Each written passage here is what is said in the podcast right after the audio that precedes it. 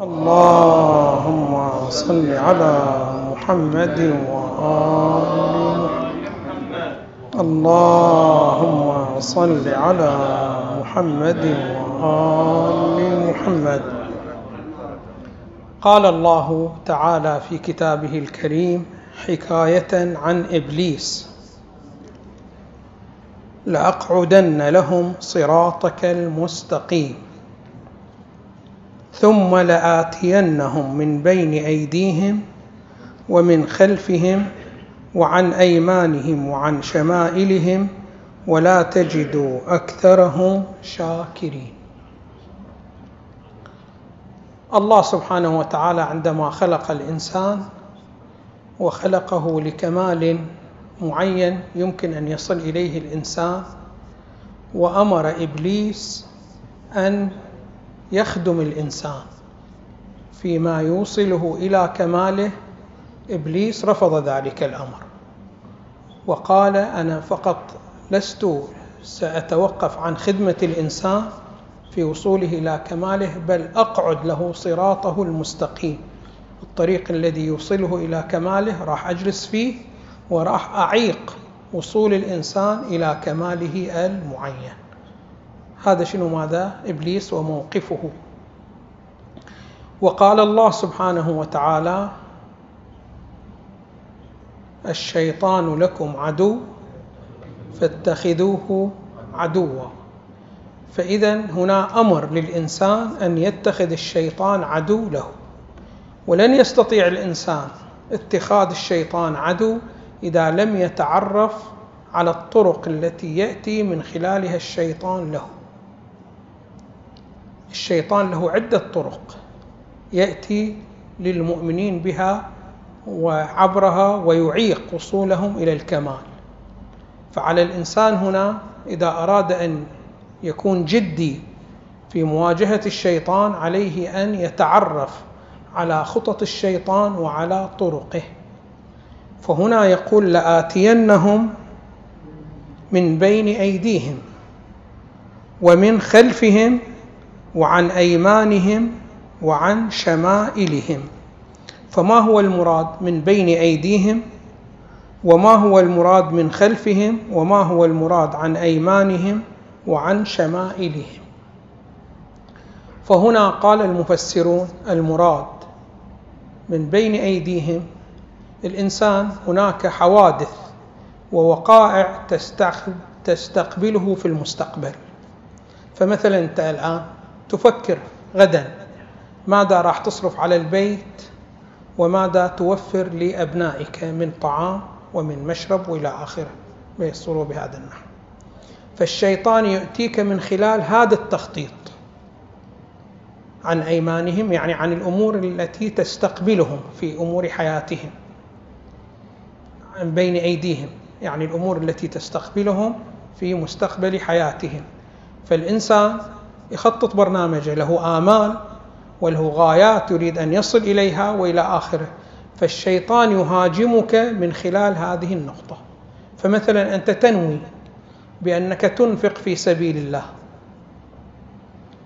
ليلة الجمعة جاية ومستحب الصدقة خصوصا الواحد عنده بعض الأموات عن والدين عن آخرة من الأموات. يستحب أنه شنو ماذا؟ يتصدق عنهم فهذا شنو؟ ماذا أمر مستقبلي يخطط له من هذا اليوم. الشيطان يتدخل هنا ويثبطك ويعدك بالفقر. يقول لك شلون؟ بتجمع عندك فلسين إذا كل ما جمعوا لمشروع خيري أنت أعطيتهم أموال وإلى آخره ما راح تجمع عندك شنو؟ ماذا فلوس وإلى آخره. فيهاجمك الشيطان من هذه الحيثية. وأنت تخطط للإنفاق يزين لك عدم الإنفاق. ويقول لك ترى خصوصا كلمة أمير المؤمنين سلام الله عليه يقول فيها ما اجتمع مال إلا من شح أو حرام. يعني دول اللي تشوفهم عندهم أموال إما من بخل أو شنو ماذا أو الحرام والعياذ بالله.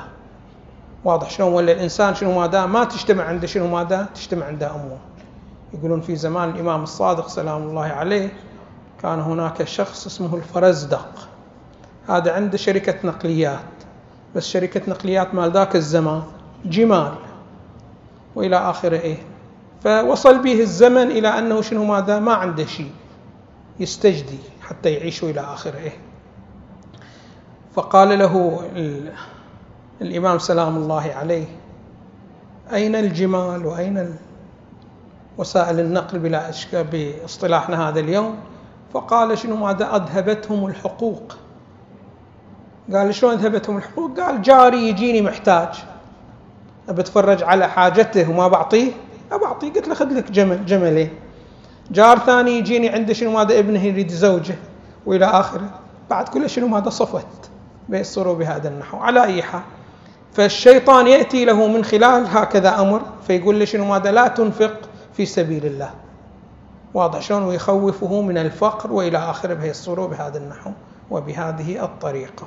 فإذا هي طريقة من تفضل سيدنا.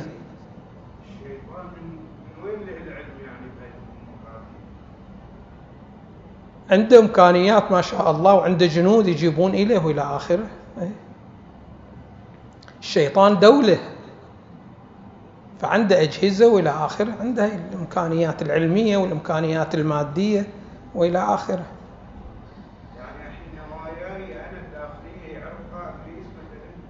إيه الشيطان أساسا يعني مختلط مع الإنسان شنو ماذا بدمه. يقول النبي صلى الله عليه وآله يجري منكم الشيطان مجرى الدم في العروق. بهي الصورة فمطلع. على أي حال فاذا الشيطان يأتيك من خلال أمورك المستقبلية. وأيضا يأتيك من خلال الأمور التي هي وراءك لآتينكم من بين أيديهم لآتينهم من بين أيديهم ومن خلفهم. من خلفهم شنو معنى الإنسان؟ إذا أراد شنو ماذا مثلا يتوقع بأنه راح يموت في يوم من الأيام. وراح يخلف شنو ماذا أطفال ونساء وإلى آخره. فالشيطان يأتي من خلال هذه الأمور. فيأمره أن يجمع الأموال لشنو ماذا لأولاده ولبناته ولزوجته بعد وفاته. يأمره أن تجمع الأموال بعد لا تطالع. أنه هذا المال تجمعه من حلال أو من حرام. المهم شنو ماذا؟ لا يمد إيدك لا يمد إيده ولده ولدك بعد شنو ماذا؟ بعد وفاتك. لا يكون شنو ماذا؟ فيهم حاجة. فاجمع لهم شنو ماذا؟ أموال سواء كان من حلال أو من حرام. فايضا هذه شنو ماذا؟ من الأمور التي يأتي من خلالها الشيطان. يأتي من خلال تخطيطك لحفظ عائلتك بعد وفاتك يتدخل ويقترح عليك بعض الاقتراحات التي فيها شنو ماذا إعاقة عن وصولك إلى كمالك. هذه أيضا شنو ماذا طريقة. الطريقة الثالثة وعن أيمانهم. والطريقة الرابعة وعن شمائلهم. هنا شنو ماذا؟ طبعا ليس المراد هنا الجهات الجهات الحسية. يعني اليمين يجيك عن جهة اليمين أو الشمال يأتيك عن جهة الشمال. لا مو بهذه الصورة. يقولون باعتبار أنه الصراط المستقيم أمر معنوي وهو قاعد على الصراط المستقيم يعيقك عن الوصول إلى كمالك فإنه كما أن الصراط المستقيم أمر معنوي كذلك شنو؟ ماذا مجيء الشيطان يأتي من الجهات المعنوية مو من الجهات الحسية. فما هو المراد هنا من عن أيمانهم وعن شمائلهم؟ يقول هنا المفسرون بأنه عن أيمانهم يعني عن جهة اليمن وجهة السعادة وجهة الخير. فإن اليمن له معنى كما أن اليمن من اليمين كذلك اليمن من السعادة ومن الخير ومن الرخاء. خب ما هو الأمر الذي يؤمن للإنسان؟ سعادته يقولون شنو ماذا هو الدين؟ فيأتيك من خلال الدين. وهذه أخطر الطرق التي يأتي من خلالها إبليس. هو أن يأتيك شنو ماذا من خلال الدين. وعادة المتدينين ما يأتيهم من خلال المعاصي لأنه الإبليس مهما يتعب نفسه معاك يقول لك تعال والعياذ بالله إذني أو تعال اشرب خمر ما راح تطيعه. ولكن يأتيك من خلال الدين. والكثير للأسف الشديد مبتلى بإبليس ويطيع إبليس بعنوان الدين. كيف بعنوان الدين؟ مثلا شنو ما يأتي يزين لك أمر شرعي ولكنه مهم وهناك أمر شرعي أكثر اهميه منه. مثلا إحنا عندنا الآن الصوم مستحب شرعي وقد يكون شنو هذا واجب وهو شنو هذا مهم. ولكن لو فرضنا شخص من الأشخاص الصوم يؤثر على الصلاة.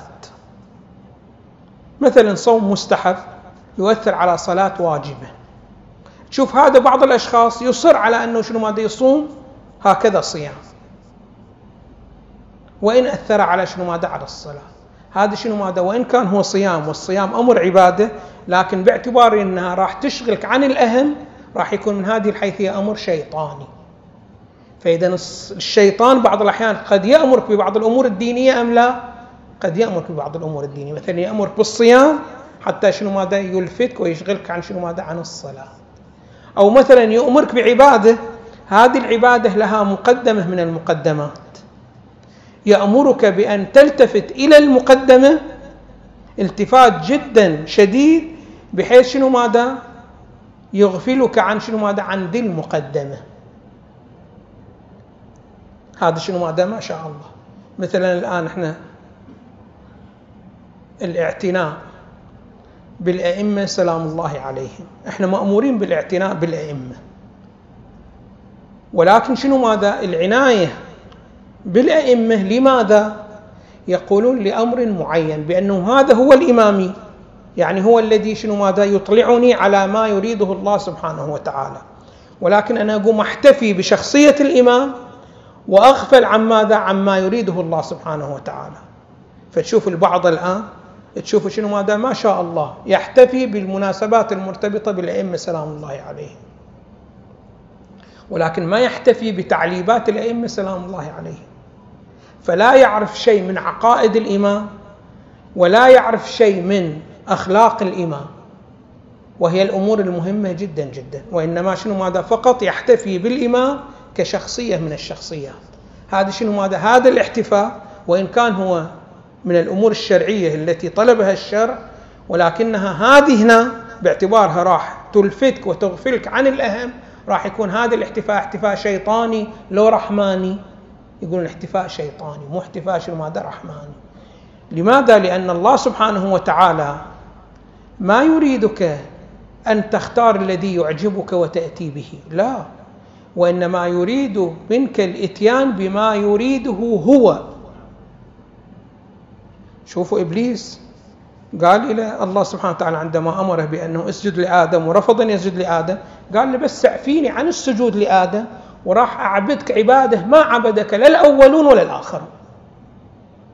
راح أنقطع إلى عبادتك عبادة ما يعبدها أحد لا الذين تقدموا ولا المتأخرين. قال له ما أريد هي العبادة. فإن ما أريدك أن تأتي من حيث أمرتك. مو من حيث أنت تشتهي. لأن أنت إذا أتيتني من حيث تشتهي في الواقع أنت ما عبدت الله سبحانه وتعالى. في الواقع أنت عبدت نفسك. واضح شلون؟ فدائما شوفوا دائما بهي الصورة. أي طاعة الله سبحانه وتعالى عندما يريدها يبين أريدها وأريدها بهكذا حدود. فعلينا أن نأتي بالطاعة ونحترم الحدود التي وضعها الله سبحانه وتعالى. فما نهتم بالطاعة. اهتمام يكون على نحو الغلو بحيث يغفلنا عن أمور أهم. علينا شنو ماذا؟ أن نطيع ولكن بقدر ما أراده الله سبحانه وتعالى. فقال لك تعال اهتم بهذه الوظيفة كمقدمة. خب ما يصير تهتم بهذه الوظيفة بحيث تغفلك عن ماذا؟ عن ذي المقدمة. يعني مثلا أكو بعض الأشخاص مصاب والعياذ بالله ببعض الوسواس. والعياذ بالله ببعض الوسواس. يدخل الحمام للوضوء. هاي يتوضأ يتوضأ يتوضأ إلى أن يخرج وقت الصلاة. أنا أحد الأشخاص حكي لي هي السالفة. عنده شنو ماذا؟ وسواس في الغسل. فيدخل الحمام. يغتسل ويرد يعيد ويرد يغتسل ويرد يعيد إلى أن شنو ماذا؟ وقت الصلاة يطلع خصوصا وقت صلاة الصبح. واضح شلون؟ قلت له أنت على أي حال أشوف عندك هكذا وسواس. يعني لا تؤدي السبب الذي يوجب عليك الغسل. تعرف خصوصا وقت صلاة الصبح جدا شنو هذا قصير. ساعة ونص شنو هذا بالكثير. واضح شلون؟ اي فلا تأتي بالسبب المتعارف الذي يوجب عليك الغسل. بهي الصورة بهذا النحو. فهذا الإنسان شنو ماذا عندما يعتني بالمقدمة يريد يوقع الغسل كما يريده الله سبحانه وتعالى. ويبالغ ثم يبالغ ثم يبالغ فيفوته صلاة الصبح. هذا الاعتناء بالغسل هذا شيطاني لو رحماني. هذا شنو هذا شيطاني. واضح شلون؟ فللأسف الشديد عندنا كثير إحنا من الأشياء اللي نبتلي بها في حياتنا. مثلا الآن شنو ماذا؟ تعزية الإمام الحسين أمر مستحب صحيح. خب من مقدمة تعزية الإمام الحسين خصوصا عندنا إحنا في مجتمعاتنا أنه يكون شنو ماذا سماعة. أخلي السماعة قوية بحيث شنو ماذا الجيران يتأذون منها وإلى آخر هالشكل بيصور خب هذه مقدمة. واضح شلون؟ وأساسا التعزية كلها أمر مستحب. وهذه مقدمة للمستحب. فإذا كان لها حكم فهي مستحبة مثل شنو؟ ماذا ذيها واضح شلون وأذية المؤمن أمر حرام. فكيف أنت تعتني بالأمر المستحب وتغفل عن شنو؟ ماذا؟ عن الأمر الحرام. هذا أيضا شنو؟ ماذا؟ راح يصير شنو؟ ماذا؟ مسألة شيطانية. يعني وضع السماعة على الأبنية التي تزعج بهذا النحو هذا أمر شيطاني ليس بأمر رحماني. فعلينا أن نتوجه إلى هذه الأمور. بأنه الشيطان كما يأتيك من حيث المعاصي يأتيك أيضا من حيث الطاعات. فما في أي مشكلة. وأيضا يقول وعن شمائلهم. عن شمائلهم يعني شنو ماذا من حيث المعاصي. واضح شلون؟ قلنا شنو ماذا الإنسان المؤمن دائما الشيطان ما يأتيه من حيث المعاصي لأنه يعلم بأنه ما راح يستجيب له ولكن يأتيه من خلال الدين. فشوفوا هذه عندنا مسألة مهمة نتعلمها وهي أنه دائما إذا عرض علينا شيء من الأشياء مو فقط إذا عرضت عليك معصية لحتى إذا عرضت عليك طاعة توقف لا تستعجل شنو ماذا في تنفيذها. وإنما انظر هذه الطاعة إذا أتيت بها هل راح تشغلك عن طاعة أهم أو ما راح تشغلك عن الطاعة الأهم؟ واضح شلون؟ فإذا شغلتك عن الطاعه الأهم وزاحمتها فإنها غير مطلوبة. وعليك دائما أن تنظر في هذه الطاعات. هل لها مزاحمات أم لا؟ هل راح تزاحم واجب من الواجب الواجبات؟ أو راح تقترن بأمر محرم أم لا؟